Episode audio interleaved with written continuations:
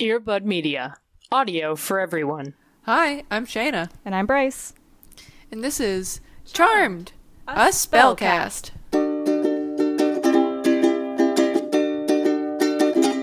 Hey, you listening there? Have you heard about the witches with the really nice hair and a penchant for 90s style and kicking ass and taking names when names are worthwhile and knowing how to fight like girls in this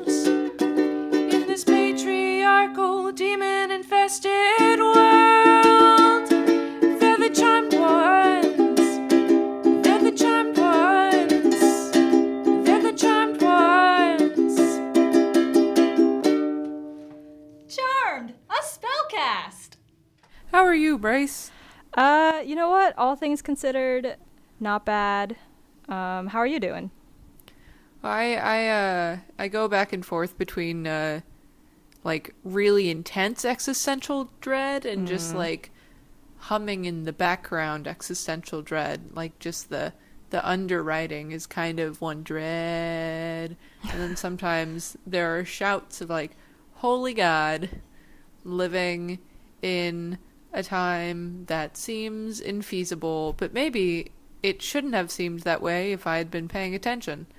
Um, so it's rough. You know, I, I actually really totally feel that. I also think that, like we said a long time ago in some distant episode, we spend too much time in our heads. It's very hard to maintain a grasp on reality sometimes because it feels like everything is happening now and always. yeah. Which is in some ways true. Everything is happening too much, so much, all the time. Yeah. Um, Everything happens so much. everything happens so much all the time, but also you are pretty confined to your your reality and sometimes it's good to remember that you are grounded in the present or you have the ability to be.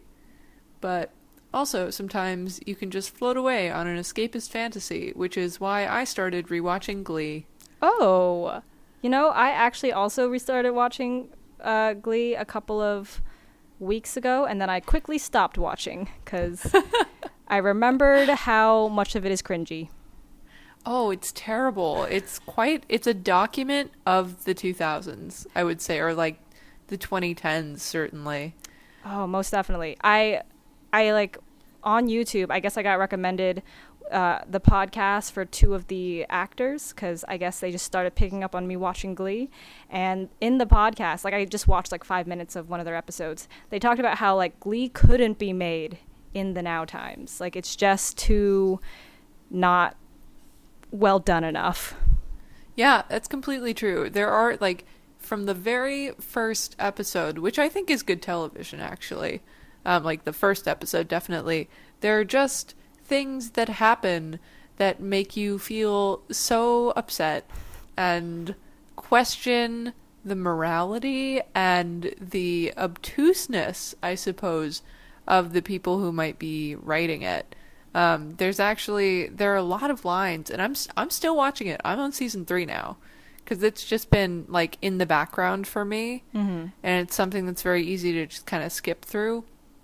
But there are lines that are written that's like, oh wow, the person who wrote this line really does not have a grasp on what the identity they're trying to embody actually is.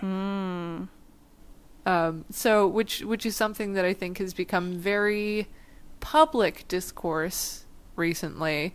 It's it's been it's been talked about for a long time, but recently has like gained a lot of steam, and um, now with that at the forefront of somebody's mind as they're watching the show, they might be like, "Wow, what did that writers' room think they were doing correctly?" Yeah. I, that's kind of a running thread through all of Ryan Murphy's shows, to be honest, and even into present day Ryan Murphy territory. Mm-hmm. Yeah, completely agreed. It's uh there's some like, hmm. Like I could you tell me with a completely serious face that you feel that this was a success at like what like what did you accomplish? What did you accomplish with this show? I, or like with this episode even? I would love to know. And also, were there any parts that you just kind of glossed over and said, nobody's going to remember these, so we're just not going to put that much effort into this? Oh, wonder. yeah. Uh, at the end of the day, some pretty fun musical numbers, though, so that is what kept me watching. And sometimes that's, I still want to go back and revisit that and be in that uh, magical glitz and glamour. Yes, Glee, one might say. yeah, Um, exactly. I started rewatching it because I really miss Naya Rivera, Yep. um, Rest in peace. who who passed away two months ago, I think, which which is such a a huge tragedy and just a huge loss for for her family and friends, and then also for the people whose uh, whose portrayal of an out lesbian she like really and truly made a huge impact on. Most definitely. So, so R.I.P. to Naya Rivera. Um, you are the one of the only good parts of Glee.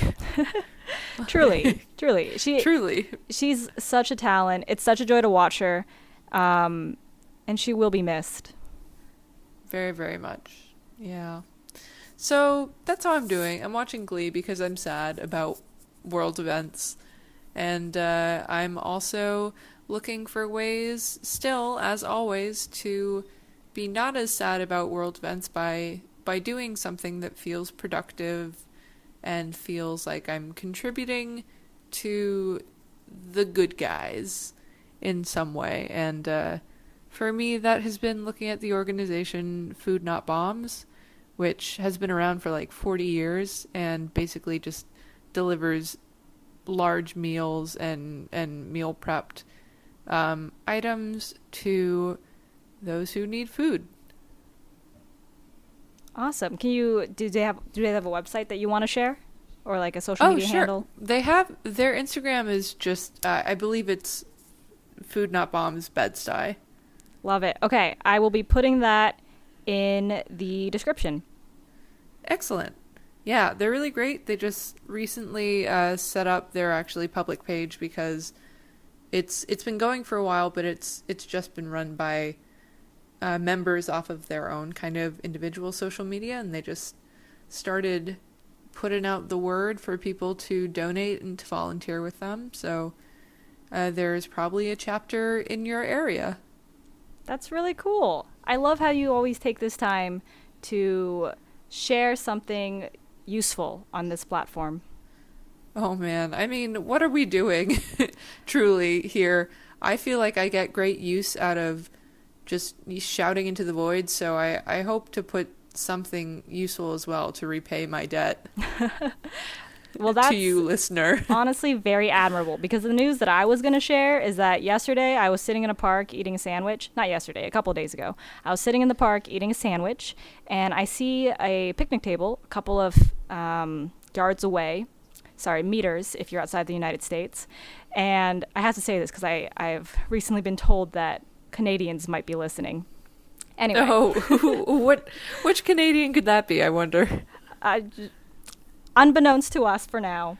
So a couple of meters away, there's a picnic table, and it's all decked out. There's like a giant pink um, tablecloth, like columns of balloons. There are like cute little gift bags with the um, tufts of. Uh, what are they? got? Tissue paper just poking out of them, and they're all super colorful. And there's like a bunch of different colors. And I'm looking at this, and I'm like, okay, well, I see a giant balloon, and it's like the shape of a five. So this is for a five-year-old, obviously. And there's a parent there, and they're by themselves, and they're obviously just waiting for the fellow partygoers to show up. So a couple of minutes go by, and an adult couple comes over, and you know everyone's like wearing masks and keeping it apart, but they're just like st- they're obviously here to gather at this park bench. And I'm like, okay, so there's a couple, no child yet, but that's fine. I'm sure the child, the children will be coming soon. And then another person comes, joins this picnic table, and I'm like, interesting, interesting. Still an adult, still no child. And then suddenly I realize that there's a dog sitting on the picnic bench, and I'm like, no. Is this the dog's birthday? And then I see them put a tiara on the dog and start taking pictures of it in front of the picnic bench. And I'm like, I just witnessed full grown adults put together a dog birthday party. Not because it makes sense, but just because they could. And that's what I want to share on today's manor keeping. Wow. Some things really don't change. Despite all signs to the contrary, people will still find a way to celebrate a dog's birthday. Yeah. That little little dog is five years old. Congrats to them. That little stinker. what kind of a dog was it? Uh, it's like a little bulldog. Super smushy face. Oh, I think it was. I'm trying to oh, remember. It was a small dog, though. Oh Yeah. my god. Ugh. Oh, okay. I do have something of actual value to contribute to this conversation. Uh, so, the Mayday Space, which is like a collective also based in Brooklyn, they host a lot of events. They have a space that unfortunately doesn't really get rented out that much anymore, but it's usually open to events that help people learn and connect in their community. Anyway, they're hosting a course. It's six weeks long, starts in October, goes into November, I think. And it's a course about analyzing about uh, how race is um, has evolved and has been experienced. I think not just in New York, like in the entire United States. And it's uh, an hour and a half every Monday after work, and it's taught by a professor, I think from CUNY. And they just go through all of the different waves of, of immigration in the U.S., how race has been conceptualized, uh, and it's free. Well, uh, it's donation based, so it's free for anyone who wants to sign up, and you just hop on a Zoom call every Monday evening. But um, they do accept donations should you want to financially contribute. Wow. So I'm guessing you're taking this course. I am. Uh, I'll put a link for that as well into our description. Amazing. Would you be willing to give us a tidbit of knowledge every time Oh, you hop on the air? sure. If if uh, if we want that, I'm I'm positive I will not be able to deliver these like condensed um, summaries of the lectures nearly as well as the instructor, but I'll I'll share a little bit of my experience. Okay, so to be determined, to be determined. So readers or not readers, who are you? Listeners, Who are you? What are you doing? email us, comment, let us know. Should Bryce be a professor? Oh God. Oh God. Oh wow. It's I mean it's a good question. Should should she be a uh an an assistant professor? Hmm. Or no, An assistant to the professor. associate? No, wait. A TA. Should Bryce be a TA? A graduate assistant. Ah. Chime There in in the go. comments. Yeah. I I demoted you so many times there. Thank you. It was it was earned though. As I was deserving of the demotion. Oh, good. I thought you didn't want the pressure, so I, you know, might make it a little bit more manageable. But I'm still very excited to learn from you. And I also from you as well. Oh, good. I'm not even a TA. Ah, not yet. Nope, but I do have an MA in Charmed. That's almost true. okay, so uh, in the spirit of keeping manner keep keeping manor keeping up with the Kardashians. Sorry, no. Uh, we're keeping that go. one. No, it's staying in. I gotta leave. oh man, I was going to say in the in the spirit of keeping uh, manor keeping concise, I I have one other piece to share, which is that something that I actually do for money. What? I get money for things? I know, very Give strange um, is that uh, NewFest, New York's LGBTQ film festival, is uh, is going virtual this year. We're very excited about it, and we are releasing our program very very soon. Very soon. It's it's going. The festival itself is running from October 16th to the 27th. So all of our program announcements are going to come out soon. And because we are virtual this year, it's basically like a, a national film festival. So you can you can check it out pretty soon. And I would love for everyone who is interested in any sort of queer media to uh, to check it out and see if they can find something for themselves, I think you probably can. We've got a really beautiful program, and I can't wait for it to be unveiled. And I have a feeling that listeners of this pod would be particularly interested in some gay ass movies. So, yeah, that's that's what I have to plug. It's been something that's been very exciting and also very stressful to work on because I want to get it so completely right, especially because we can't meet in person right now and enjoy a movie and so I we're all just working very hard to make sure that the films and episodics and shorts that we do have are things that people who opt into view can feel some sort of sense of community around even if they're just watching from home. So, yeah, look out for that soon. Oh, that's such a good, exciting thing to share. I'm very excited. I can't wait to buy a ticket and watch a film. Yeah, and as soon as it's out, I'm sure next episode I'll talk more about it and give you some of my personal recommendations. Ooh, yes. Curate for us. Excellent. I shall. My favorite thing to do. Telling other people what to watch is a love language. Yeah. Um, that's actually such a such a good description, I think, for how you express love. I, I, I would say so. I would say so. I mean, and who do I love most of all? The person who I have made watch an entire TV series with me and do a podcast. Oh, is it me? Am I the it's you! Bryce, it's you! Wow. Wow. That's awesome. Um, okay, well, I don't know how long this is going, but I believe we're already well into our time. That is all of the manor keeping that I have personally. Uh, aside from the fact that I'm very scared about California wildfires because family and friends are there, and uh, it's very hard to say anything about that except that I guess we just shouldn't have taken land management and conservation away from the people who actually know what they're doing, which are people indigenous to the U.S. Truly horrible. I, e- Truly even the like, even like forgetting that very important consideration, the fact that the blame is being placed on the people who are trying to sound the alarms and who live there and who have to deal deal with all of this mess. And, and the blame is being placed on yeah terrible and the fact that the, the blame is being pa- placed on them just to appeal to voters in other states yeah pretty, which doesn't even make sense. pretty creepy Because I think something that people don't realize is that so much of California and Oregon and Washington actually is is very diverse in terms of its voting base. And a lot of the more rural areas of which there are a lot especially in Oregon and Washington are pretty like conservative. self-defined as as red and conservative. Mm-hmm.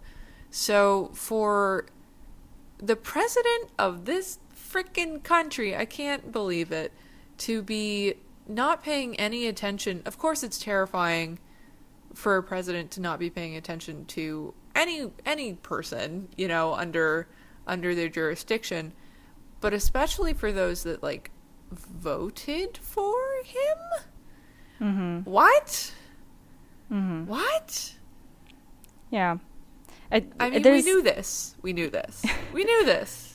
The- but it's still, every time I, I think it can't blow my mind more. Mhm. i know Ay. Well, it's I I mean I I'm not like a political expert on this, but it, I have heard that there is not a debate in most of California and Oregon about whether climate change are- is real. Like that isn't the issue on the table.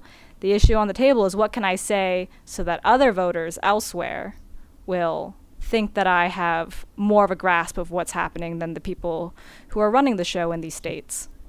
Oy vey. Simply, simply oy vey. You know? Mhm. That about sums it up. Um, and just past my anger and, and frustration and everything, I think more than anything, we just are hoping that the people most affected by this um, will be safe and will be healthy and will be able to find shelter if they're evacuating and food and water and filters and masks Yeah, and that's that's really the number one concern. for sure. It's very close to home because our families are both there. Yeah. Oh yeah. Families are there. Yeah, my entire family is in California. Um, Bryce, I know your entire immediate family is in California as well. Mm-hmm.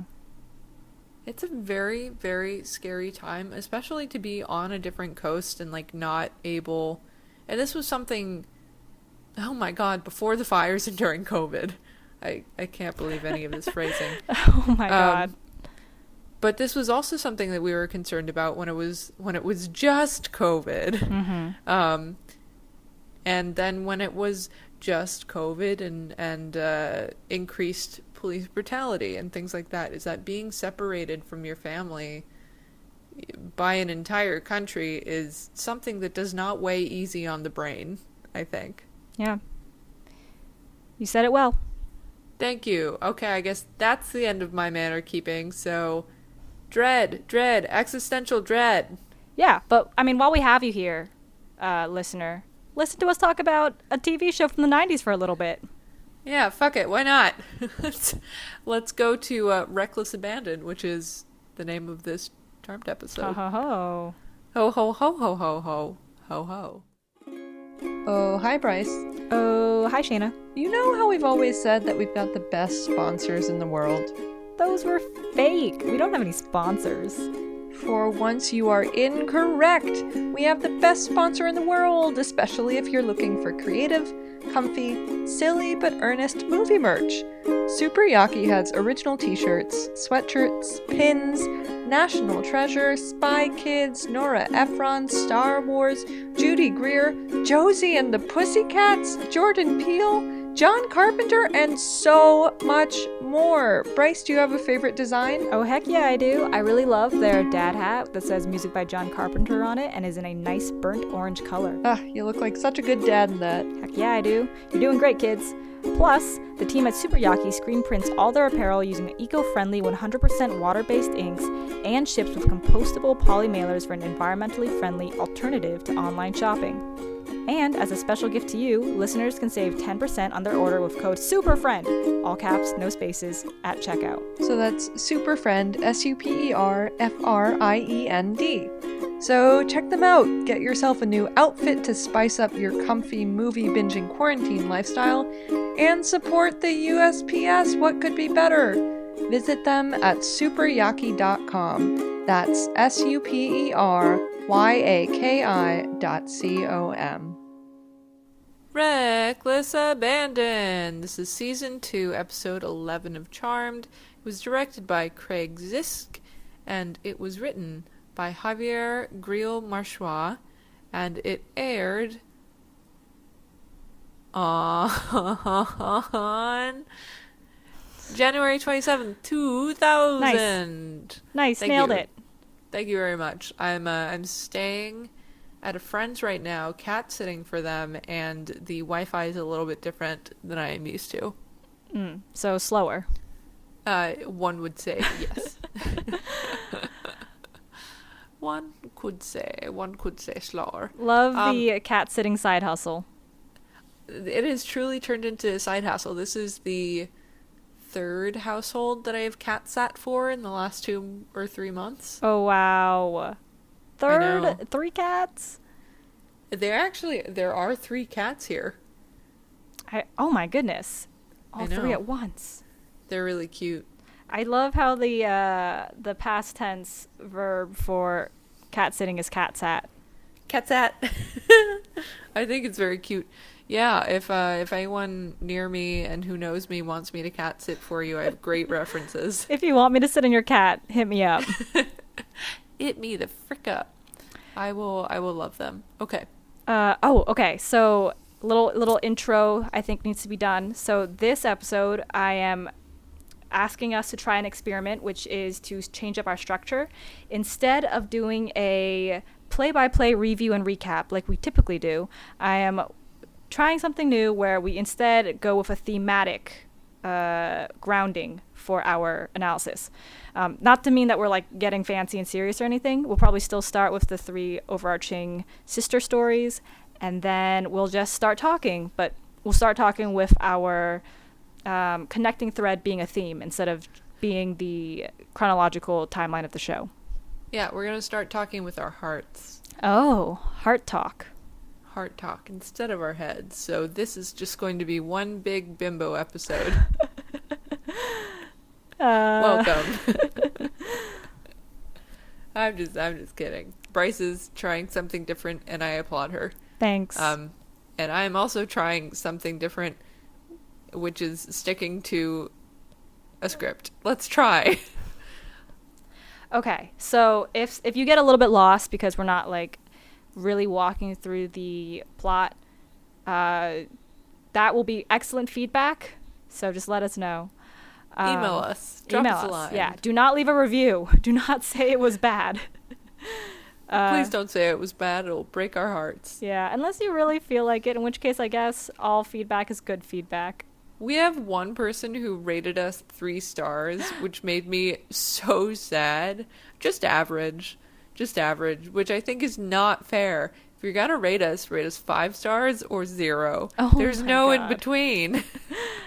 I have been tell- talking to people recently about how we've really there's like a weird curve on all of our star giving um, experiences, like whether it's Yelp or Lyft or these podcasts. Like it's no longer three is like fair, and then four is like pretty good, and then five is like unbeatable. Now it's got to be like five is like average. Like if you're not even a five, you're not even worth listening to. oh, that's so sad. Yeah, like especially for Yelp restaurants. Like if a Yelp restaurant has like an, a three star, people would be like, "Oh, that's a bad restaurant," rather than like, "Oh, it's just an average restaurant." That's a really good point. Oh, how interesting. I feel like you should do a data analysis of it. I, don't know how much more. I, I mean, it sounds more like a sociological study. Like you would interview people, especially around like the culture with Lyft or other ride sharing apps, because now it's like, hey, if you want this person to keep their job as a Lyft driver, you need to give them a five. Otherwise, they will be automatically kicked off the platform or yada yada. That's a very good point. Oh, it's capitalism's fault. Yeah, it truly is. Yep. Ah, yes, yes. I love it when I get to say that, but I hate that I have to. Well, such is life. Such is life. Anyway, uh, rate us five stars, please, uh, for for absolutely no reason. Honestly, just like if you're feeling generous, please give us a five star rating. Yeah, freaking do it. Yeah, because it took us uh, half an hour to get to this point. That's that's Five the beauty of the new structure. We can stop Five whenever we feel like it. okay, all right. Let's just let's start with the three sisters story arcs and go from there. Yes, absolutely. So, first off, we have Shannen Doherty as Prue. Who is Shannen Doherty, you might ask? Well, she is Prue. Okay. Um, Great, great description. We all followed along. We felt it. Thank you. She's also best friends with Sarah Michelle Gellar, who is Buffy in Buffy the Vampire Slayer. Um, and I just think that's neat. So, anyway. it's Neat. it's neat. But anyway, so Prue in this episode is working on a big case, a big one, huge, uh, with Jack, and the winner of the case? Question mark. I don't know how any of this stuff works. Gets to have an all expenses paid trip to New York to do non business things for a conference? I'm not sure. But it's a big deal for them to go to New York. But unfortunately, Prue's other activities of the supernatural variety keep getting in the way. So she and Jack are in that perpetual push and pull of Prue not being a professional enough business person to work for this big auction house, and Jack kind of flirting douchily with her as she tries to figure out how to be a witch and how to be a business person at the same time. Yep. So while all of this is going on in Shannen Doherty's script, we go over to Phoebe, who. Um, uh, so Phoebe's uh, plot arc is she is trying to become a psychic detective or a psychic consultant at the precinct that Darryl works at, and Darryl's like, "This is a place of business. Why? Why?" But uh, they get a case, or well, Phoebe. Uh, there's a case with an abandoned baby, and Phoebe sees a vision, and she's like, "This baby has been attacked by a demon." So they get a case. She has to take care of the baby, and she's like, "Darryl, just I can solve this. Just give me some time." So Darryl gives her like a day before social services comes knocking. Uh, and so while she's trying to figure out who this ghost is that is trying to kill the baby, she's also taking care of the baby. And uh, the story kind of follows her trying to. First of all, she really likes kids, and then. Uh, what's the word I'm looking for? Uh, she really likes kids, but it's really hard taking care of kids. So she's trying to reconcile those two um, competing concepts. Uh, good. I'm glad you remembered the word for that because the next thing I was going to say was going to be she tries to remember the songs to the to Labyrinth and the lyrics to the song that's the you remind me of the babe. What babe? The babe with the power. What power? The power of voodoo. Hoodoo, you do. And it would have just gone on like that. So I'm glad you got it right. Uh, thank you. I'm glad that I stopped you from going down that entire uh, re replay of that scene. That labyrinth, one might say. Ah, got me good. I did. Oh, we're silly today. I did. I promised a bimbo episode, and you're getting one. Um, anyway, Self fulfilling And then- prophecy. the third story arc is from Peeper. Peppy? Peeper. Pippi Longstocking. Um. Piper. Pipette. Pipette. uh, so Cute Piper is dealing with the same thing of having to care for this child, but she has an added emotional layer to it because she is trying to work out her feelings around Dan the man and while knowing that she's really attracted to Dan and that she likes him a lot and he's a very good guy and he's so good with babies, um, she still knows that she's had that vision of the future in which she and Leo had gotten together and had a kid. So she is trying to reconcile that, and in the meantime, it's freaking her out, and she doesn't really know how to handle babies. Mm hmm. Yep. And and just in case we haven't like fully gotten people a good idea of what the main issue in this episode is, there's a bibi and it has been abandoned at the police station. Um, there is a vision that reveals that the baby is connected to a ghost, and then it turns out this ghost is trying to kill every male child in this very well off family. And so the sisters have to figure out a way to defeat the ghost and save the baby and reunite it with i- its parents. the bebe, The baby. as Catherine O'Hara would say. I think of it from um, Ze Frank's YouTube channel, which is like uh, amazing facts, or I forget what it was called, like uh, weird facts about the platypus or things like of of that sort. And anytime there's like a baby animal, he's always like the baby. Oh, I very vaguely remember that. My my most prominent memory of the pronunciation is from Schitt's Creek, in which uh, Moira Rose, which is Catherine O'Hara's character, um, has very specific pronunciations for everything, and baby is always pronounced bebe. It's so great that they just built the entire comedy of this character, and honestly, every character she plays around her inability to pronounce things the same way other people do. Depression. Depression. Oh, Catherine O'Hara, please love us. Please. Oh, let's get Catherine O'Hara on a super yaki shirt. Yep, her entire face, and then all of her every word that she's most known for mispronouncing on the back of the shirt. God, that would be so good. I'll pitch it. Okay. I'll pitch it very soon. Okay. I've I have no power meeting. over at Super Yaki, but uh, I will I will pitch it.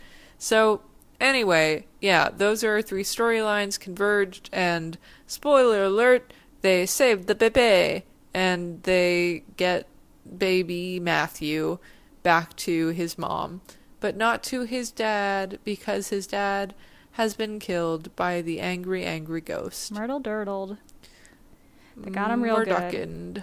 Okay. Yeah. Are we ready to present our themes for what uh, what we think has encapsulated the show this this episode? my god, I feel like I'm getting married because I haven't seen your theme before the wedding day. Ah, well, you'll read yours to me and I'll read mine to you Okay, and ne'er the two shall part. until Yes. the ghost has myrtle dirtled us. Oh no. Together in death as well as life. Okay, sounds good. Please Okay. present your theme. My theme is stories about waspy families. Oh shit. Oh shit, is that your theme? No, but that's so good. Wouldn't that be funny? I that would be really funny Yeah, if it was. Uh, it, it could be hard for some episodes where it's a very clear theme, but I feel like we we both have different takes on many things. Uh, yeah, absolutely. So it, it's a gamble, but one that sometimes might pay off. Oh, I'm so so glad that you came up with that theme. That's incredible. Okay, I'm gonna go through a quick like rundown of what I think about the show in relation to the theme, and then uh, we'll move on from there. Okay, so okay, sounds good. All right, so um, I've been thinking a lot about how there have been so many TV shows, so many books that are just centered around the idea of the family dynamics, and usually a waspy, well-to-do family in some like insular town, in like a suburb somewhere. Um, and I'm trying to I'm trying to like understand what is our fascination with these kinds of stories and like one maybe we just like listening to people who or we just like talking about people who are supposed to be perfect and are supposed to be rich and are supposed to be like everything in their lives are going well and we like to hear that their lives are actually shit because that makes us feel better but Yes. and that is true. That is there's definitely a layer of that that does ring true. I think another layer of it though is that these stories perfectly reveal to us how there are a lot of expectations for us in life, like how our relationship should look, how our uh, pathway in our career should look, how we should progress through all, all, all of our different life stages. Like there are very societally demanded um, goals and regulations for all of that.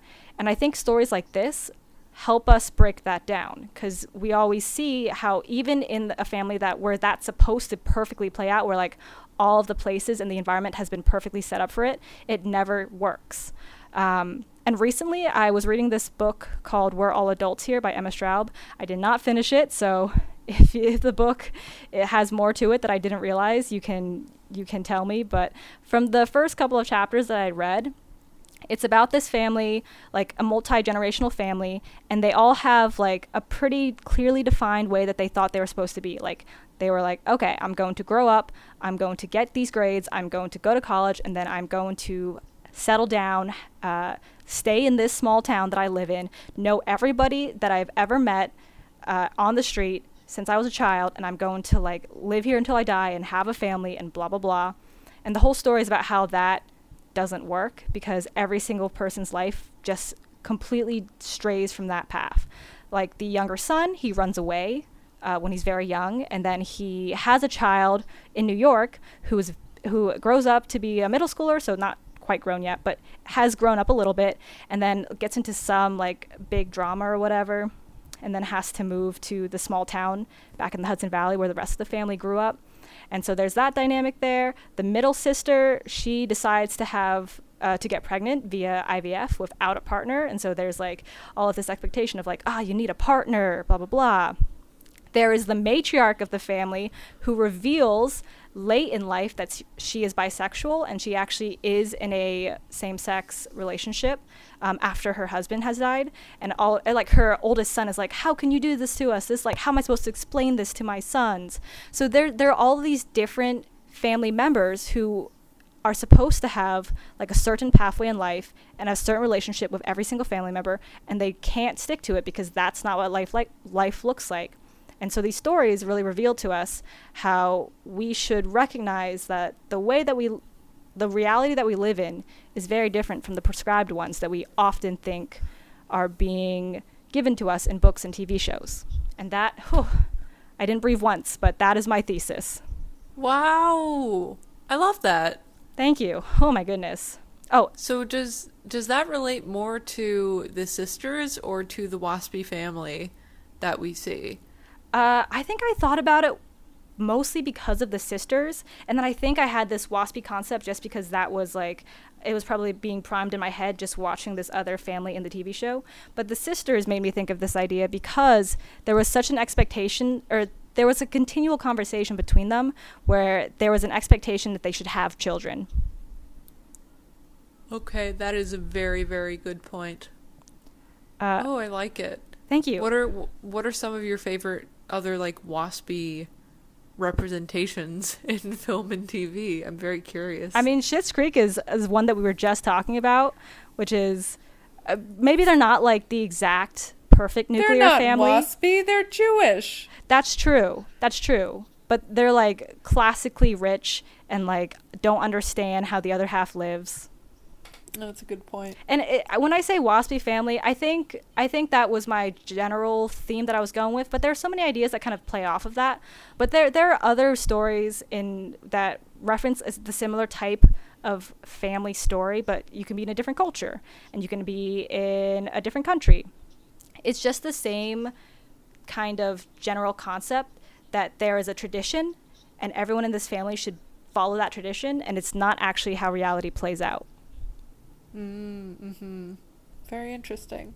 I Very, very interesting. my last thought though is that at the end of the episode they are like fully in their groove they know how to take care of a baby and the three sisters are like getting ba- baby matthew ready to reunite with his mother and I, I was like they were like playing really happy music and i was like okay if this was a show about three witches taking care of a baby like sabrina the teenage witch but from the perspective of her aunts that would be a fun show too I want to be the baby that the charmed ones raise when they at the very beginning of the episode when this whole scenario is first introduced and they're basically like how are we going to take care of a baby? What are, what are we going to do? Like raise it in the ways of witchcraft and teach it how to fight off demons? And i was like oh my god that's what i want oh man, I can totally see you like with your little poofy hair and you're like running around and there's magic. So cute. i'm the worst witch that's me No. Yes, it would be great. I would have so much fun. Uh, I'm baby, and that's that. Yeah, in conclusion, Shayna is baby. In conclusion, I'm baby. Oh, that would that would be a great show. It's a great show if it's starring me. The other the other show within a show that we have here, um, that we have talked about in previous episodes too, is the Darryl and Phoebe show. Which Yes. is very exciting, Yes. which we actually get more of in this episode, which is so fun. All I want to do is see Darryl and Phoebe have their adventures, their misadventures together, and and it needed like I half expected this episode to have its own theme song Oh. within it of like she's a kooky psychic and he's this speculative cop. They're cynical sometimes, but they don't flop. That's right, it's Darryl and Phoebe. Do do do do. I don't know something. That's a good one. No, we're putting it in. That's the theme song for today. Excellent. So that's that's what I wanted. Like it that sitcom is just so it's right there, right underneath the surface of this episode. And I had such a fun time watching Dar- Darryl be so skeptical of Phoebe and say things like, "Oh, stop! I'm going to stop you right there," and you know, don't tell me any more of this magic stuff. It's it is just so long suffering and it's so great. I love it, and she is so unapologetic, Mm-hmm. Which is just a joy, just a joy to watch. In relation, okay, so when you first said waspy families, I I understand now what you were getting at of these like very traditionalist kind of family, like your your matriarch and patriarch had very certain values and they've been brought up in those values and they pass it down to the kids along with the same trauma to the kids. But that's beside the point.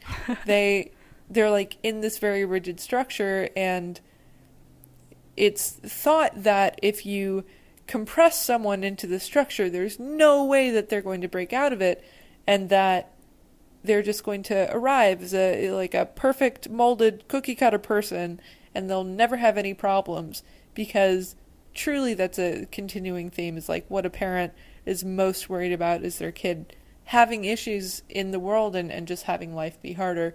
But of course, in all of these traditional family structures, if you push too hard in one direction, the kid's going to push back and going to break out of something. Like it's just it's inevitable in some way that that's going to happen. Um, and I think that that's like a really interesting kind of theme to look at, Mm-hmm. especially with this book that you're talking about, which I I haven't read, so I can't give you anything. But I'm glad there's a bisexual Let's character. talk about this book that neither of us has read. I know, isn't that great? Uh, book club with Bryce and Shayna. We can't read. Um, but anyway, uh, but Just two people when who can't read. I'm sorry, that's so funny. I know that's why we're doing a podcast about a TV show, Bryce. right, right. You're um, you're so right. I'm so sorry. Continue on. Carry on. Anyway, but when I thought you were just talking about waspy families, like representations of them because of of the other family in this episode, the Van Lewens, by the way, which uh, I heard that name, and Van Lewens is an ice cream um, oh, company or shop. I'm I manufacture. I'm not really sure. It's it's a chain in New York, and I was like, no wonder their ice cream is so tasty. It's buried with it's like blood money. the ice cream that- magnets. It's blood that makes the ice cream. It's human. um, Go off. But anyway, but I was thinking about representations of waspy families that I've watched recently. Um, a few of which being uh, Desperate Housewives, Mm-hmm.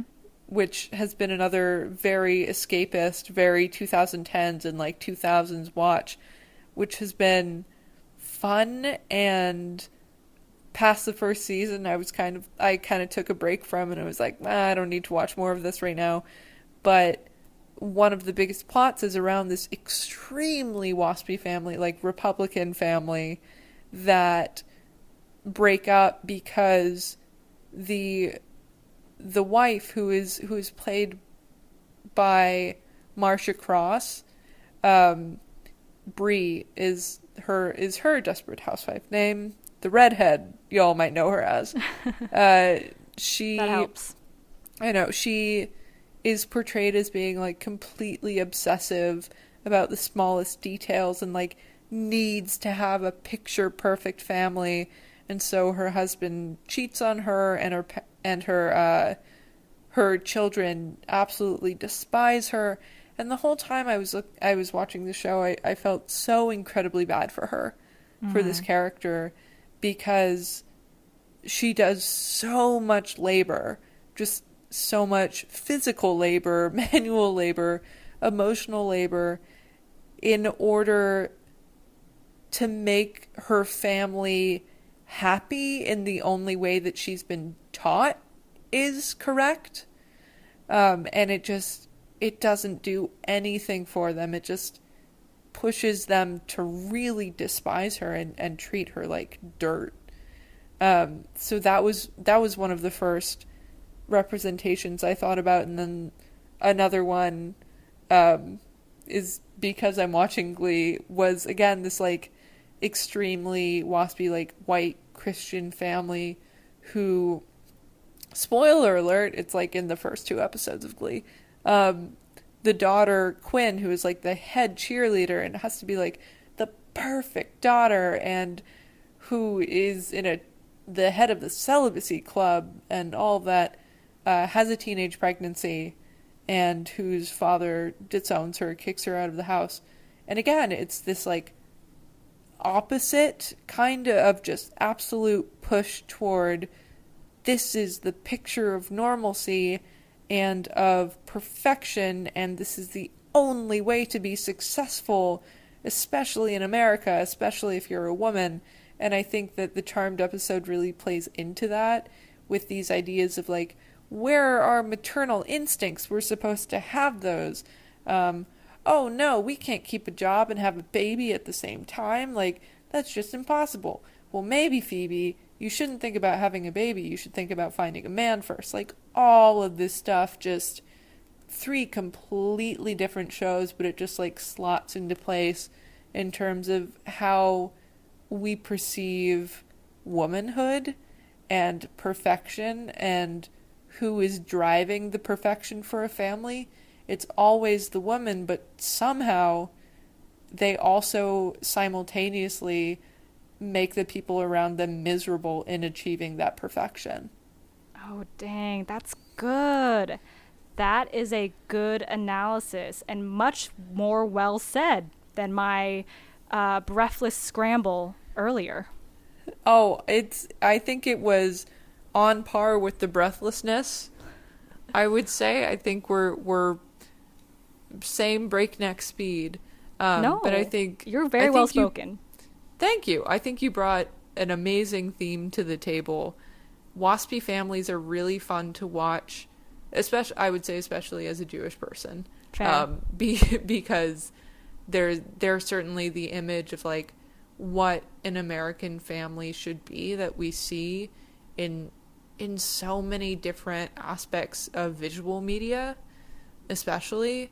But when you go a little bit deeper, and I think definitely definitely in the 90s and and even I think even more sardonically like into the 2000 2010s um you see them being represented visually but also really being eviscerated in some ways and just like scrutinized and and torn apart. But I don't think charmed is definitely not like tearing that notion apart at all. It's really quite wholeheartedly embracing the charmed ones as like feminine maternal beings women who who innately fall into again fall into place into this like role of the mother even if they have a few mishaps at first. There's no way that they would be bad mothers cuz they're they're protagonists Yeah. And there's no way that they weren't destined to at some point enter motherhood. Exactly. Absolutely. Which is so weird. Yeah. It, it's it's a very weird concept for me who was not a mother to think about, especially because I feel like I'm so far from that period of my life if I ever do have that kind of period of my life. Um, and so I think about that often. I think about like what is it like to want to be a parent? And I know we have parents listening and I respect you, but I don't understand it. Yeah, no, that's that's very fair. That's very fair. I don't think it's something that you are meant to understand right now because it's it's not your experience Yeah. certainly. And you know what? E- Even when you're a parent, you might not understand it. I think that family and being a parent and children, they're all very complicated things that is probably a unique experience for every person. Absolutely. Yeah, I would say so. Yeah.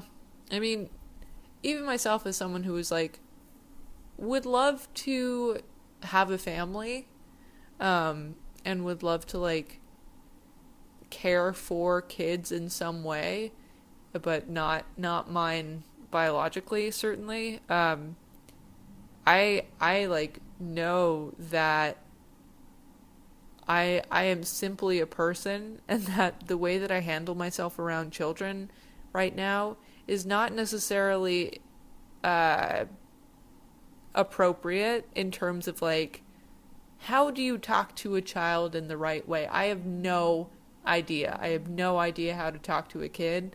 I will talk to a kid like I'm talking to you, dear listener.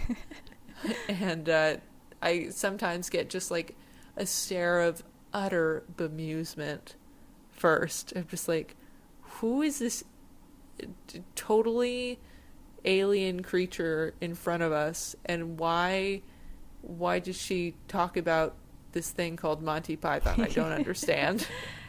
Uh, it, that I mean that jives perfectly with what you told me a while back about how your persona is part Mary Poppins.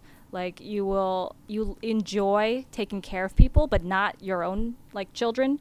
And Yeah. when you do take care of these other people, it's always with like an attitude that forces them to get to your level. Yeah, a little bit of a distance, I would say. Mm-hmm. Anyway, uh, that's enough psychoanalyzing of myself. That's that's too much. The whole podcast. That's basically that. yeah, it's the whole podcast. Oh yikes! Oh yikes! No, thank you. So I, it's so funny that you mentioned this like predestined kind of thing, and that it was a little bit different actually from this waspy theme, or like sim. It it, made sense within it, but went in a different direction than I expected. Because um, my basic theme is sprouting from Piper mainly of of her knowledge that her future one of her futures, you know, cuz you don't know it could change is with Leo and was with having a kid with him. Um and the question is if you had the chance to change your fate would you? And uh, yeah, I mean the the real question was if you had the chance to know what your future was, would you take it? And what does it do to someone to believe that they're predestined for something? Ooh, So good. it's so Carry on. Continue. it's so funny that our you know that our themes were so similar that we picked those out. It's almost like we were watching the same episode. I was thinking about this in a in a number of ways. In certainly in Piper not being able to be fully like on board, well on board with with Dan the man who again, I find less and less annoying all the time. Um, especially in this episode cuz he just he doesn't do a single bad thing. Really. He he's just also again not that interesting. And I have the problem that Piper does, which is that we're still comparing him to Leo. And we're still waiting for the other Leo shoe to drop or something. And she's unable to really be fully involved in this this future fantasy of she and Dan having children and, and Dan being so good with this kid because she knows not in her heart but literally in her head from having been there that her future was with Leo. So if she's predestined for that, what does it mean if she's trying to have a family or trying to just move further in her relationship with Dan? Is that for naught? Should she be stopping that?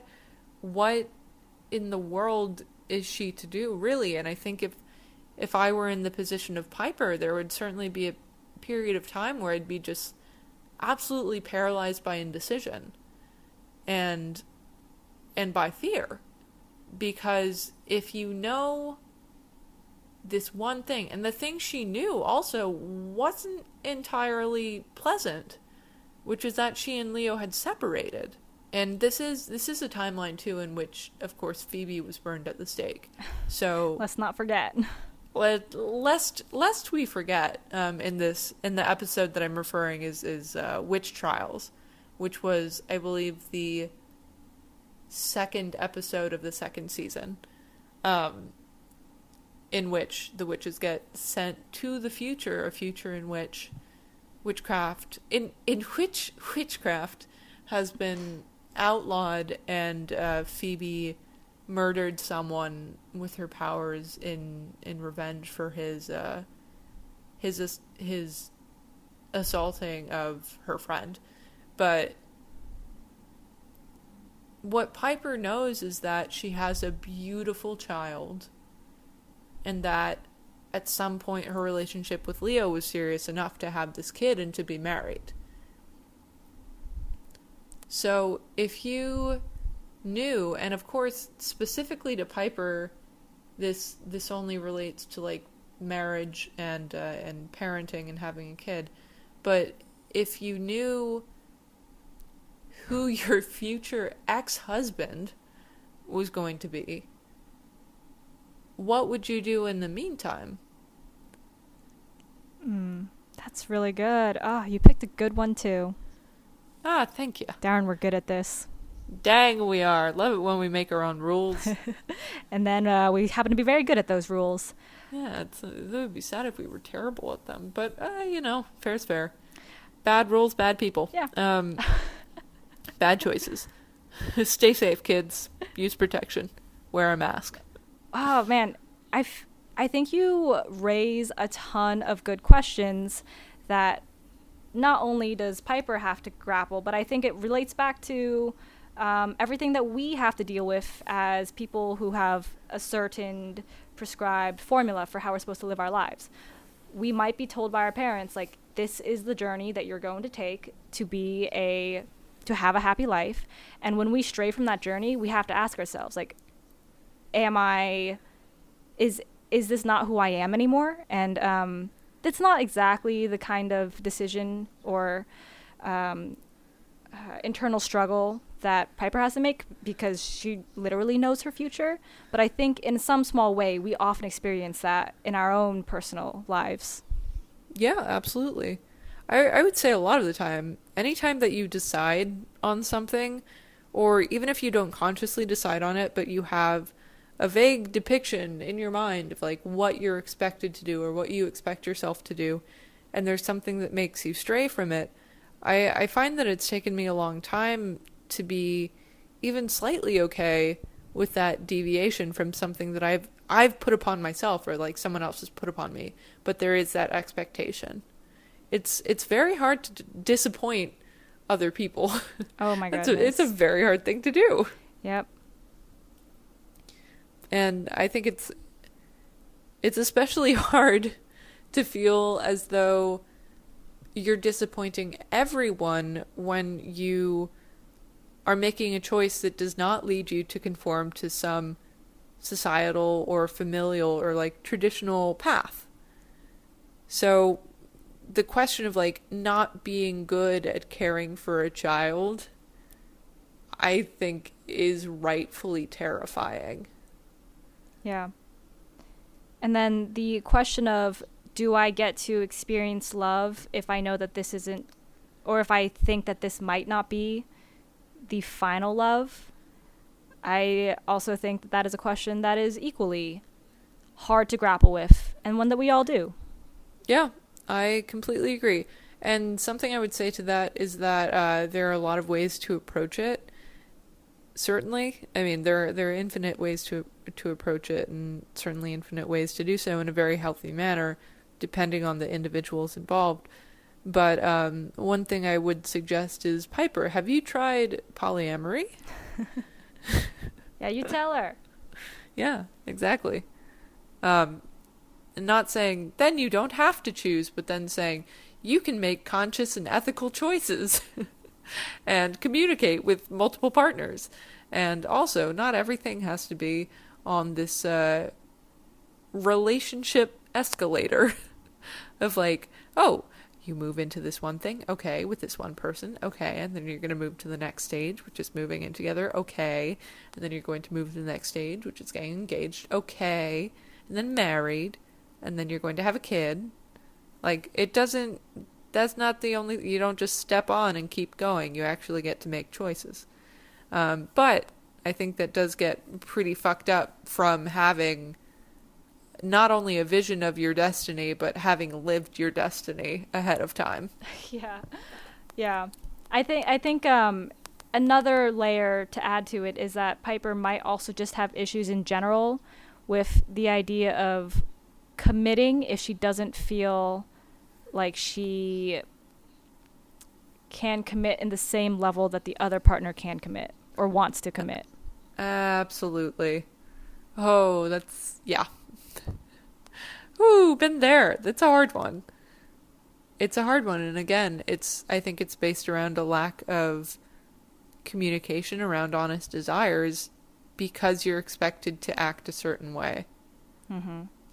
And because So it's sorry, go on. I was just going to say it's all commitment or it's nothing. Yeah. Yeah, and you're so right. If if you communicate and you say, "Hey, these are my actual expectations," and then the other person is like, "Oh, well, these are my actual expectations," then maybe you can actually have an honest conversation about what the future can look like together. Perhaps. Perchance. that's nah, nah, it's too weird. But we haven't seen our future, so we don't know. Huh. Also, I would say another thing that led me to this theme um, was was very much the like existential angst and depression that I have been feeling because I was wondering, you know, nobody actually knows, and nobody can know exactly, right, what's to come in the next few years, in the next decade, you know, even in the next month or so. We've had so much turbulence and tumult um, in the world and, and certainly in the country. And it's like I like I said at the beginning of this like how could I say pre fires but also pre police brutality and and killing of George Floyd and um pre COVID you know how can I do all of those say all of those things in the span of just a, a few months really there's we had we had no idea we as like cit- just ordinary, everyday citizenry had no idea that this was coming. You know, we weren't sure. expecting it. And the people who might have been expecting it weren't able to broadcast their voices in a way that was being taken seriously in the current climate. So I think about that and I think what would have what would I have done if I had known you know, six months ago, even, what was to happen. Would that have Oh, been man, yeah.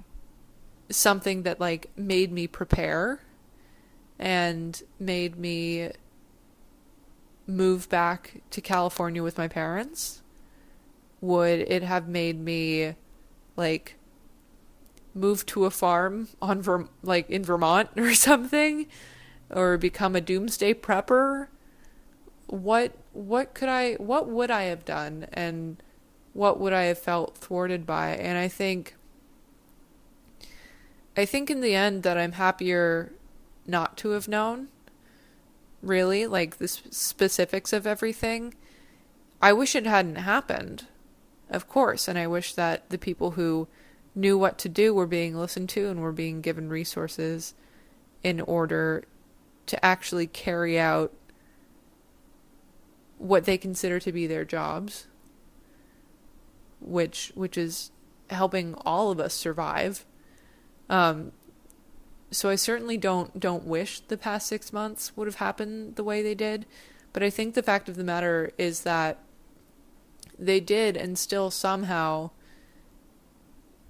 so many people that I know have been able to pick up and adapt not pick up and leave necessarily. A lot of people have stayed right where they were, but have been able to adapt and have been able to do so with an ingenuity and improvisation that I'm I'm absolutely stunned by. And I think that occasionally that's an incredibly inspiring thing to know that we're able to adapt and survive just things that were truly unimaginable six months ago. Just to as a as a closing to this. um, on the flip side of it, I like to imagine sometimes a future and a destiny in which it, like all of this has happened and we've we've been able to work with and recover and repair from it, not only ourselves but also our environment and uh, and the structures around us. Perhaps by dismantling and then building up in a completely different way. But I like to think about something like that and just like sometimes the peace that comes with knowing I have absolutely no idea what that's going to be, but it could be just the absolute most beautiful future, and I have no idea. And so I think it's better not to know. That was a train of thought that was very delightful to follow and to really see a lot of nuanced um, introspection in. And I think I agree with a lot of the points you made. That was really well said. Thank you. It was quite a ramble. No, I think it was good. It was well connected, and I thought that it finally ended on a good, cohesive idea, a concept. Oh, thank you. Yeah. Um, really appreciate that. and I think I, I agree with you that I I'm glad not to know, and even if I had known six months ago, what what could I have done? Because knowing the future does not mean I can control it. Like I, I can respond to it, but my actions will not have might not have made anything better. Um, and so I kind of really liked that last point you made about how one of the best things about us, people who can't see the future, is that we're still able to respond to the present and to the unfolding lives that we have, and hopefully make the future more and more a place that we like to live in. I hope so. I really hope so. Are there any parts of this episode that we want to talk about at all or Oh. like any any lines or any scenes or anything like that? I have only one. It is the opening scene when Prue is preparing for her business trip, and she is wearing a short shirt and a long skirt. Ba. Yeah, exactly. I I also had I had I made a few notes of of Prue's outfitting and costuming and hairstyles during this episode, including when she is shopping for baby gear. She looks very suspicious because she's wearing this like very expensive, elaborate long coat Oh. and just like stuffing diapers into the cart like a mad woman. I'm gonna resell these diapers on the black market. Yeah, that's that's very much what it looks like.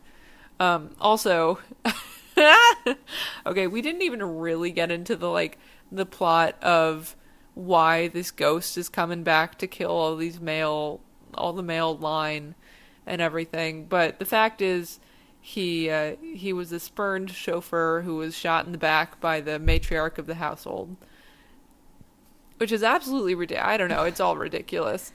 But um, these two that play the the the matriarch and then the ghost have a really fun rapport very very soap opera like soap opera on steroids.